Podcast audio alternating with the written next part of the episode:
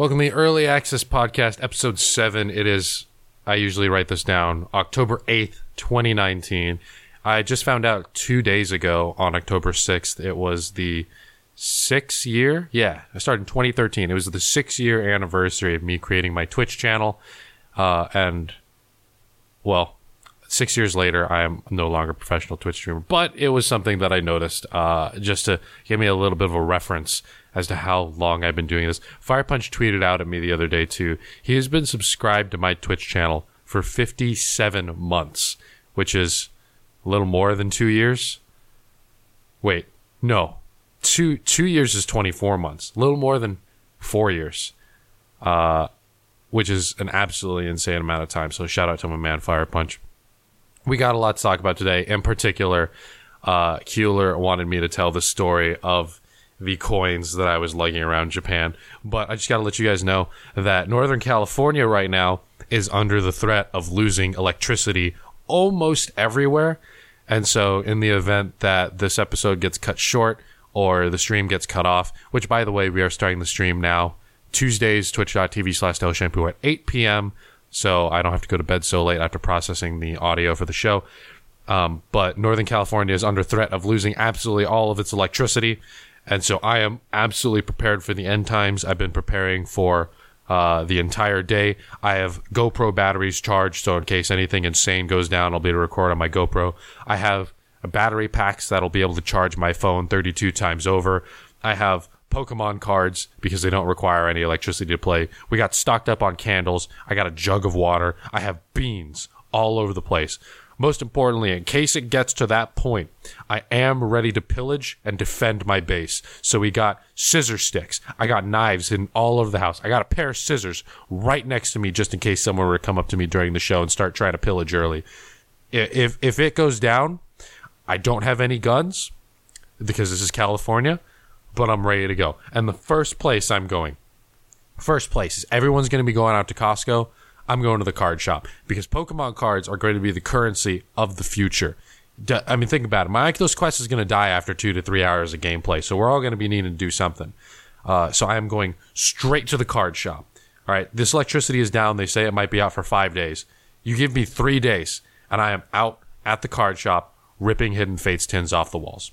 So just in case the show goes down, that is what happened. I actually have a snippet here. PG&E says it's turning off power at 800,000 customers in 34 counties starting after midnight Wednesday amid forecasts of windy, dry weather that create extreme fire danger. Southern California might also be impacted also. And it could be out for 5 days is what I'm hearing. And because I'm in an area that might not be affected by this, I'm expecting people to come try to pillage my shiny Charizards out of my house. So I'm ready to defend myself if any of you guys were thinking of breaking in. So Kuler and I, as you guys know, went to Japan about 2 weeks ago now. And this was a story I didn't manage to get to on the last episode, but this took up the majority of our time having to deal with. And it was an extra stressor. So when I go on vacation, it's not, I mean, it was nice to be out on vacation to Japan, but we aren't staying in nice hotels and getting taxis everywhere and eating in like super fancy restaurants. Like I'm out on vacation, but it's more like I'm traveling. I know you travel when you're on vacation, but I'm not really pampering myself when I'm out there. So we had to carry by hand. We helped Kitty move out, which was the first thing. It was a whole day of moving out. So a whole day of cleaning out the apartment, of picking up just the worst filth and grime I've ever seen in a living environment.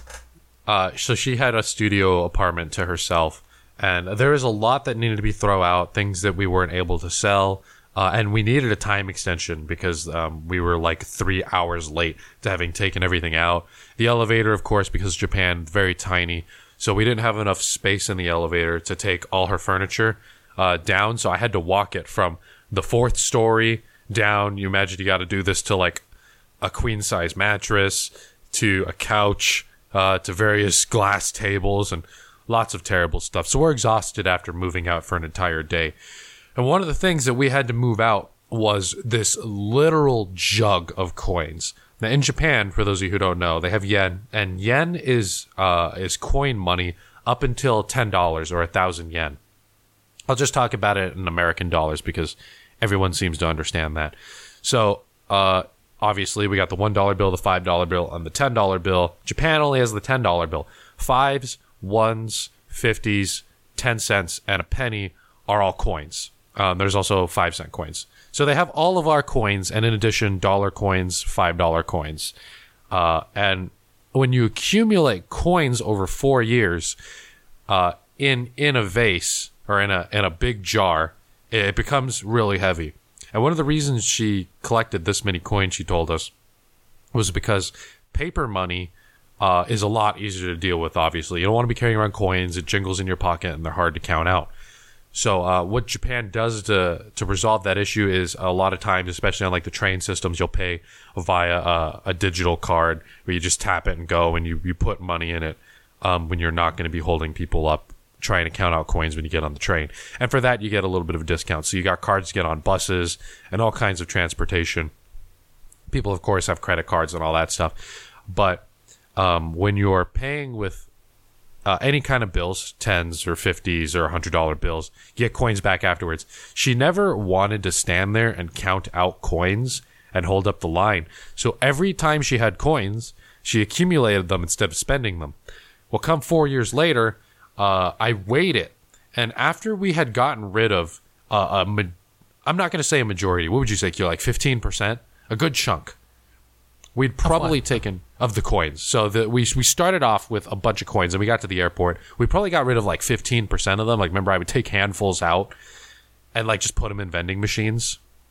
Yeah. I also have to mention. So the airport was like the day after. It was kind of the day after we got the coins. At the beginning, we had to walk out with this giant bag of coins, and also so the $1. The 100 yen coin is a really useful one because it's a dollar. It's kind of like what you'd expect here. It's something that you can use about anywhere. And so naturally, all of those were taken out of the coin bag and used in actual useful situations, which means that ones left were a lot of the 5s, the 10s, and the 50s, which are mostly useless in most places except for vending machines. We went to arcades, and the exchange will only take 10s. We went to ticket vendors, and they'd only take 100s as minimum. Most places only took 100 yen coins as minimum, which we did not have. We had all the ones lower than that. So getting rid of these coins was actually an incredibly difficult night in Oita, where we spent kind of just running around seeing how we could spend all of these coins, carrying this gigantic bag around.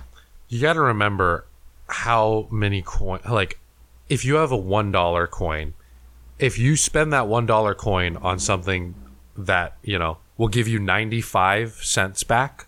Imagine how many coins comes from that one coin. These things multiply. There's an insane amount of them. And obviously we're not just going to leave them there. Out in Oita, which means we couldn't just hand them out to somebody. Like that's the thing you would normally do, is you just give it to some person. But there was no one in like need of money who could use the coins. If it's like an averagely reasonable earning person, it's just a nuisance to carry that many coins around. It's not really fun to give them that. We can't leave them. We have to go. We have to fly out of Oita, which was where we were at, to Tokyo. Those are very far apart for those of you who don't know. And so we don't have time to go to the bank.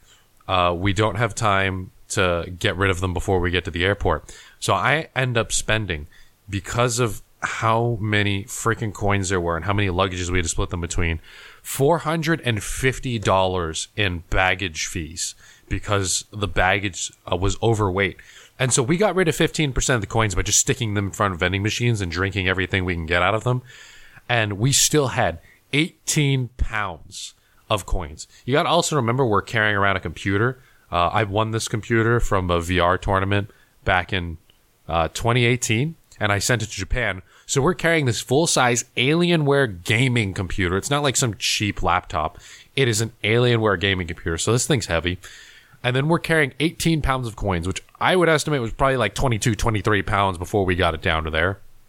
You got to remember also, coins aren't an easy thing to carry. Like, it's not like carrying a brick. It's just a square. You know, this is like, it's a semi-liquid that it's going to spill all over the place. And so after spending $450 transporting all this stuff, I mean... We did actually save a little bit of money by distributing part of that bag into my suitcase, which only had clothes because I only needed that much.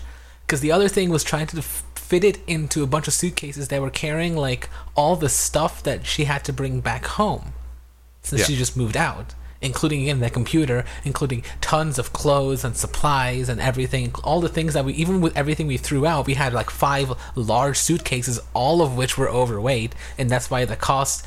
with the whole thing, with the coins not helping in any manner, was like $450, and I think we saved like $50 by distributing the coins around. So at least it was something, but it still hurt. I helped pay for it, and we all kind of had to like just give all the money we had basically to get this. It was kind of painful handing over $450. Now the overage wasn't just due to the coins. The computer is heavy. And there's a lot of stuff. There's things that we knew was going to be too heavy. It's why, in retrospect, I really think we should have taken the train. You're like, it's going to take longer. But then the time it took us to like figure out what to do with the coins, paying the overage fees, just lugging the coins around, I feel like it would have been easier if we just walked on the train with all this stuff. With the information I had before I made that decision, taking a flight is much better. Just like $80 to go there. It ended up costing like $600 among all the tickets. That was absolutely ridiculous. And so we get to Tokyo, and for those who don't know, Kitty is moving back to America, so we have a lot of her stuff, which is also contributing to overseas. But because we're in Tokyo on a holiday, we can't go to a bank that same day. So now I need to carry this to our hotel. So these things are just an absolute nuisance. And we landed at Narita and not Haneda. Yeah. Which is reasonably far away from central Tokyo. Like, you cross rice fields and farms to get into the inner city. So we have to get onto the train platform all the way through the airport, and then from there transfer over to the local Tokyo metro system that then take us close by to the hotel. In which case... really, mostly Nikki is carrying the heaviest of these bags, like, across the entire Tokyo district, basically. Coins, like, jiggling inside the bag and, like, weighing it down extensively. Yeah, so I'm carrying a computer. I don't know. I think it was, like, 30 pounds. My stuff. Maybe more. And, like, a ton of coins. And so while we're at the airport, I forget if I was going there or coming back, or coming leaving back. Or getting... in Tokyo, but he was getting in Tokyo. Oita was relatively benign to get through. Well, regardless, most of our troubles were in Tokyo. I was at the airport and I was going down this escalator, and there's this lady there greeting us, and I literally think in my head, why does this lady need to be here greeting people as we go down this escalator? And so I'm carrying the 2 heaviest pieces of luggage, and as I get on the escalator to go down. One of the bags kind of knocks into the side, which knocks the other bag, and gravity, because I'm going down, causes me to lose control of both of the bags. There were several people below me, and I would have killed absolutely everyone had I not body blocked these bags that begun falling. Like, I take 2 steps down because the bags are slipping, body block one of them, which body blocks the other one because they're so big that they can't get past me, and the lady at the top of the escalator runs down to help me. I have it under control, but she like, you could tell that her whole career is on the line for this, because you could tell, like, her one job was to make sure a dumb American carrying 20 pounds of coins did kill everyone going down the escalator, and it was time for her to spring into action. So she luckily totally ran in there. She was happily waving to everyone. At that point, like the smile wiped from her face, and you just saw horror. Just she went to horror. Action mode. I had the situation under control by the time she got down, but after she had seen that I was okay, she sprinted back up the escalator. Oh yeah, which took her a while. So I major props to her. An addition to this story now that happened recently. So I was coming back, and it's a great cultural difference to remember. So I was coming back with my friend from San Francisco, and we were getting off at Millbrae, at the final BART station, and you know, you take the escalator down, you take basically the stairs down, there's an escalator down, to get to the ground floor from like the raised platform that the BART station is on. And someone who was apparently coming from the airport carrying suitcases, there was no one on the escalator because I think it only goes up, and obviously we just took the stairs down. He just like realized, in the same logic you had, this heavy suitcase could slide down this escalator extremely quickly. So while I'm going down the stairs, I just hear the loudest like sliding noise of suitcase sliding down the he didn't stop the escalator at a really rapid speed. You really do not underestimate how fast this thing was going. When it hit the ground, it was like a gunshot when it slams into the ground. And like, again, there was no one on the escalator. There was no one in danger. The cultural difference is that this guy was just like, this is a good place to, like, slide my suitcase down. But it made me realize, like, how dangerous this would have been to those people. Because this thing was just a bullet sliding down this stairwell. Oh, that would have easily knocked over anything in its path. Like, you gotta imagine, when I dropped it, it kind of slid like 2 or 3 steps, and when I stopped it, my knees buckled. Like, I'd use I'm about 180 pounds, so that's enough to like, force myself against them and stop them from falling down. But if it were to go down 5 or 6 steps, and you're a smaller person than me, which everyone in Japan is. No one in Japan is 6 feet tall. It's not a tiny little escalator at Millbrae, but it's not. It's also not like a London Underground super tall escalator. So, like, even on, like, a moderate length, it picked up a ton of speed. And, like, the weight of this thing, like, counteracts the friction of the escalator. And it was just zooming by as I walked through, as I was walking, like, next to it on the actual, like, normal stairs. So, by the time it, like, went past you, if you had not stopped it, like, by the time it got to the next person, it might have already been going too fast for anyone to stop. Yeah, this really could have been disastrous had I not stopped that. In fact, if this story were to go any different, I might be like locked up in Japan for manslaughter or whatever their equivalent charge is. And it was not a proud moment for me, but I am happy that I managed to get out of the situation. Anyway, to end the coin story, the day before we left, I think we deposited all of them. It ended up being, I think, about $180.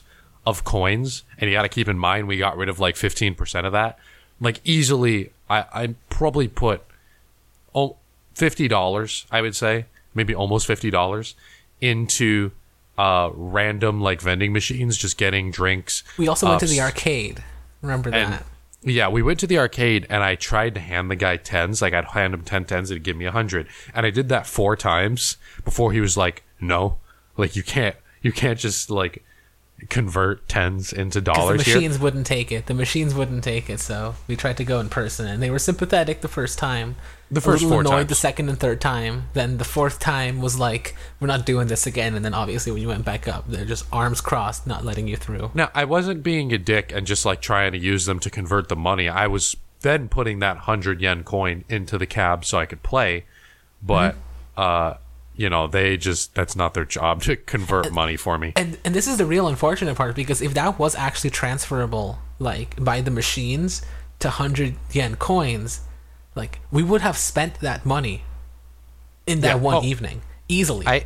I there's no doubt in my mind that I could have spent $100 at the arcade. Like, I would have just dumped them all in on the machines. We probably would have spent hours standing there putting coins in, but I would have just gone ham and spent hundreds of dollars. We were already planning to, like, be like the masters of the arcade, like some kid like is about to pay for his game. We're just like, no, we just slide the coin in for him. Yeah. And now the thing is, I don't speak Japanese, so I don't know how to like let people know, like, hey man, I wanted to, anyone who walked up to the vending machine near the table where we were sitting at with a bag of coins, anyone walks up to that, I'm like, yo man, I got you, like, don't worry about it, don't thank me, I should thank you, because I'm carrying around 18 pounds of coins right now. Anyway, it was an absolute hassle. Yeah, and the longer the night went that first time, the more we realized that we would have to take that to Tokyo, and it was probably even more of an ordeal than I expected. Yeah, it was almost caused death, and not a good part of the vacation. Anyway, other things that we have going on. I still find coins in my bag to this day. Oh, me too. I got about $30. I have $30 of coins left. They didn't all stay in Japan. No, they all, we found. We still keep finding them to this day. Now I probably will keep finding them for a while. We can just repress that memory and not have to worry about that anymore. Other things that have been happening at my job, we have installed a VR fishing game, and this VR fishing game is one of the best VR titles. I'm not exaggerating, that I've ever played, because what they do is they actually go personally. The game developers, it's called Real VR Fishing, and they go out and they take 360 video of the area where you'll be playing, and so these are real places. So far, because they're based in South Korea, they've only taken pictures in South Korea. Kuler, can you bring it up? Real VR Fishing, and read like the description of the game. And I forget what the game company is and all that stuff. But they take 360 video of the place where you'll be fishing, and then they when you're playing in VR, you're at the origin point where the camera was. And I don't know anything about fishing, but apparently they made it pretty realistic where... if a fish starts tugging to the right, then you got to tug to the left. And there's some accessibility features for those who aren't good at fishing. So on normal mode, you get like you fucking X-ray vision where you can see the fish in the water. But then on expert mode, there's absolutely no help whatsoever, and you have to just know like which way to tug and how fast to reel it in, and all that kind of stuff. And this, what am I looking for here? Real VR Fishing. What's the studio name? Where are the guys who make it? That's a good question. It's on the Oculus Quest now. For those of you who own an Oculus Quest, Mirage Soft. Yeah, that's right. That's them. And I probably played this game, no joke, for like a full hour while I was at work the other day. Like I was just sitting and catching fish. It is incredibly relaxing, and I really like Beat Saber and Audica and like rhythm action games. And with rhythm games, you always want to be getting better. There's more notes on screen, all that stuff. This is the first time I've enjoyed a VR game for like a relaxation kind of thing. I don't know anything about fish, but just the act of fishing, just sitting there and taking in the ambiance, and they add in realistic sounds. There's one level in South Korea where it's at night and you can see cars running on the overpass, and there are fireworks going off in the background. The game sounds beautiful. There's like cinematic music when you like catch a fish, and we try to reel it in, although you can turn that stuff off. And so that is my early access VR game shout out of the episode, Real VR Fishing. It is an incredibly relaxing game, and there's progression to it too. So as you catch fish, you unlock more places where you can go out and fish, and more bait and rods and stuff, and you can keep an aquarium that'll have the fish that you've actually caught. And so the developers, I believe, were recently in the Bay Area, and so they're going to be doing 360 video of places in America, because so far they've only done levels that are in South Korea and then put those in the game. So like these are real places that they're taking actual 360 realistic video of. When you look down, it doesn't look so good because it's all stretched out. It looks okay, but if you look out for any amount of distance, even like 10 feet, then the game looks absolutely beautiful. The water looks great, and it's just really relaxing. So that's my VR recommendation for the week, is Real VR Fishing. And the last thing I've queued up to talk about, we're going to do a little bit shorter of a show because I am afraid that the power could go out for 5 days at any moment, and I need to actually set up candles around the room because... it will be pitch black in here if nothing is happening. But I got an interesting piece of news from Stream Elements. Apparently, despite the Ninja acquisition, Mixer loses more ground against Twitch, even with new talent. If you're watching on YouTube, I'll put this down in the description. But the hours watched per platform in Q3 2019... 75.6% of that share goes to Twitch. 75.6%. And the rest of the shares are taken up by YouTube, Facebook Gaming, and Mixer. Mixer actually in last place, hours watched per platform. Mixer at 3.2%, Facebook Gaming at 3.7%, and YouTube at 17.6%. I'm going to read off the little bullet points it has here at the side. But credit to Stream Elements, twitter.com/Stream Elements for this. Mixer's big ninja move made little impact as Twitch continues to expand the gap between the two platforms. In September, Twitch, YouTube Live, and Mixer all experienced their lowest amount of hours watched in Q3, but this is traditionally a slower month over year. Facebook bucks the viewership ebb and flow trend by showing a massive 41% growth in September. Twitch's percentage of the market grew roughly 3% since quarter two. And so Twitch, with the 75.6% mark, Twitch did a rebrand back at TwitchCon just a couple weeks ago. They've redone their logo and all that stuff, and their new tagline is "You're already one of us." And they have advertisements. I think it's around. I've seen people take pictures of it in San Francisco. But one of the things they're pitching that I hate as a VR content creator, one of the things that they're saying is, "Oh, that weird obscure thing that you're into, we got that on Twitch." And it's like, all right, that weird obscure thing I'm into, virtual reality, and there's no virtual reality category on Twitch, and you're doing absolutely nothing to support it. And the biggest games on the platform are still incredibly large. Fortnite. I actually don't think Apex Legends is... Let me actually go take a look at the front page of Twitch. What are the biggest games on Twitch right now? Can you look at SullyGnome real quick, Kuler? Actually, you can't even... It doesn't even show you the biggest games on Twitch anymore if you just go to the Twitch front page, because it shows you recommendations for yourself. I'm just going to go to SullyGnome and find them. SullyGnome is my favorite... Twitch analytics site. But the biggest views on Twitch: League of Legends, Just Chatting, Counter-Strike, Fortnite, and World of Warcraft. Of course, I don't expect with a rebrand a serious shift in any of this content, and Fortnite being overthrown on Twitch. But Twitch is still doing absolutely nothing to support VR content creators. I talked about on an earlier show how they had absolutely zero VR panels at TwitchCon. I know VR had a little bit of a presence. I believe the Synth Riders developers were either there or they were... I think they had a booth. And Synth Riders is an upcoming VR game where you hit blocks with your hands and dance to the music. But Twitch hasn't... Since their rebrand, despite the fact they say, "Oh yeah, that weird obscure thing you're into, we got that on Twitch," they haven't seemed to have made any moves to support people who are doing weird things like tabletop games, and if anyone is a little bit more of the tabletop community wants to correct me in the YouTube comments, go ahead.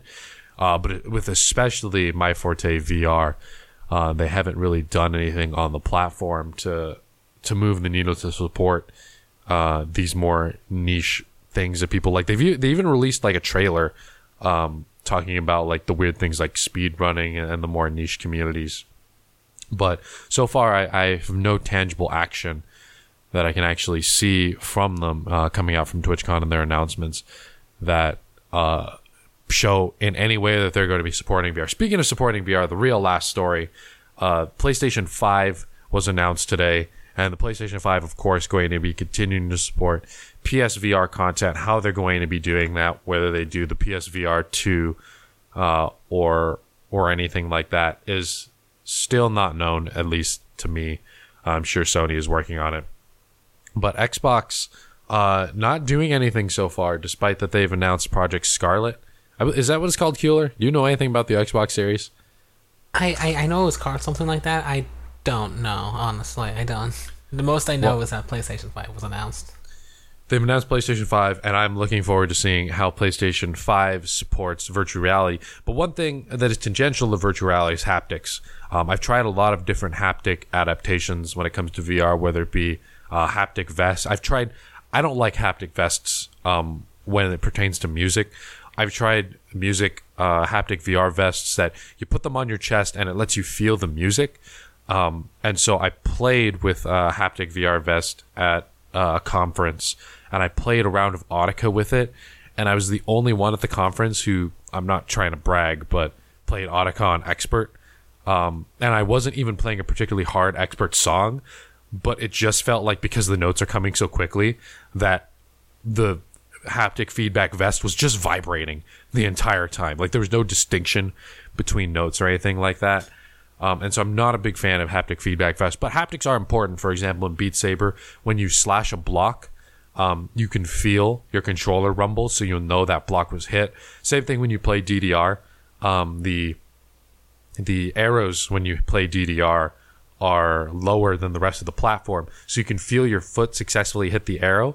But if you feel your foot not go down in that divot, you know that your footing's off, and so that you can correct that through just feeling it instead of, you know, seeing it on a screen. So haptics are important, is what I'm trying to say.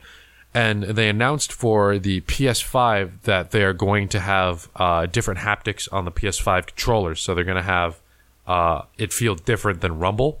It'll feel different when you're driving a car versus walking on grass. And the interesting thing that I really like, but there's also things that I don't like about this, adaptive triggers. So if you're, for example, firing a weapon that's on a hair trigger, that'll feel different than if you are pulling a bow. Because as you pull a bow at first, it feels very tense. It's a lot harder to pull that string initially than it is. And then at the very end, it kind of gives, for those of you who have ever done archery. And so the tension is released. And so pulling a bow, when you know, shoot on a PlayStation controller, you hit R2, the shoulder buttons, it'll feel different when you're firing a semi-automatic weapon versus pulling a bow and arrow. And so I'm interested to see how developers integrate that kind of stuff into their console games and make their experiences more immersive from a non-VR flat screen standpoint. But also, controllers are $50 to $60 right now. And so how much more expensive is this going to make controllers? Additionally, I play with a scuff. I play with a modified controller with paddles on the back. How much more expensive are these modified controllers going to be? And you know, when I'm playing Call of Duty multiplayer online, or I'm playing any kind of multiplayer online, I don't want that tension in my triggers. I want to pull the trigger as quickly as possible. So I can see from an enthusiast standpoint who only cares about performance that I won't want any of these things. And so I may need to disable these features, which I'm sure you'll be able to do on the software side.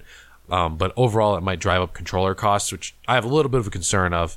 And it could just make things more difficult for me as with these features. If I just don't care about them, I'm turning them off all the time. Games need to support that on the software side, or the PlayStation 5 will have to support that internally. And so that'll just be an extra cost that I just don't care about. It'll be new frills that, for someone who just wants to play online, I just don't need to deal with that kind of stuff.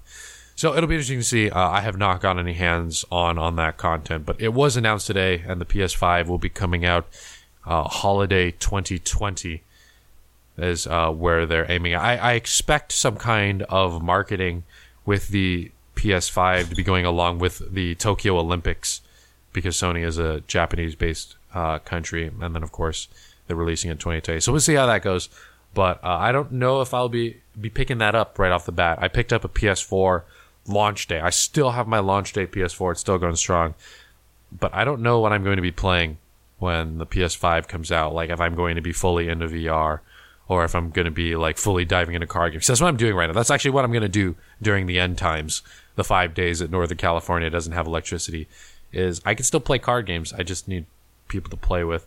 And I have 2 hours of VR loaded onto my Quests. Well, I can plug them into my battery packs, but that'll drain pretty quickly.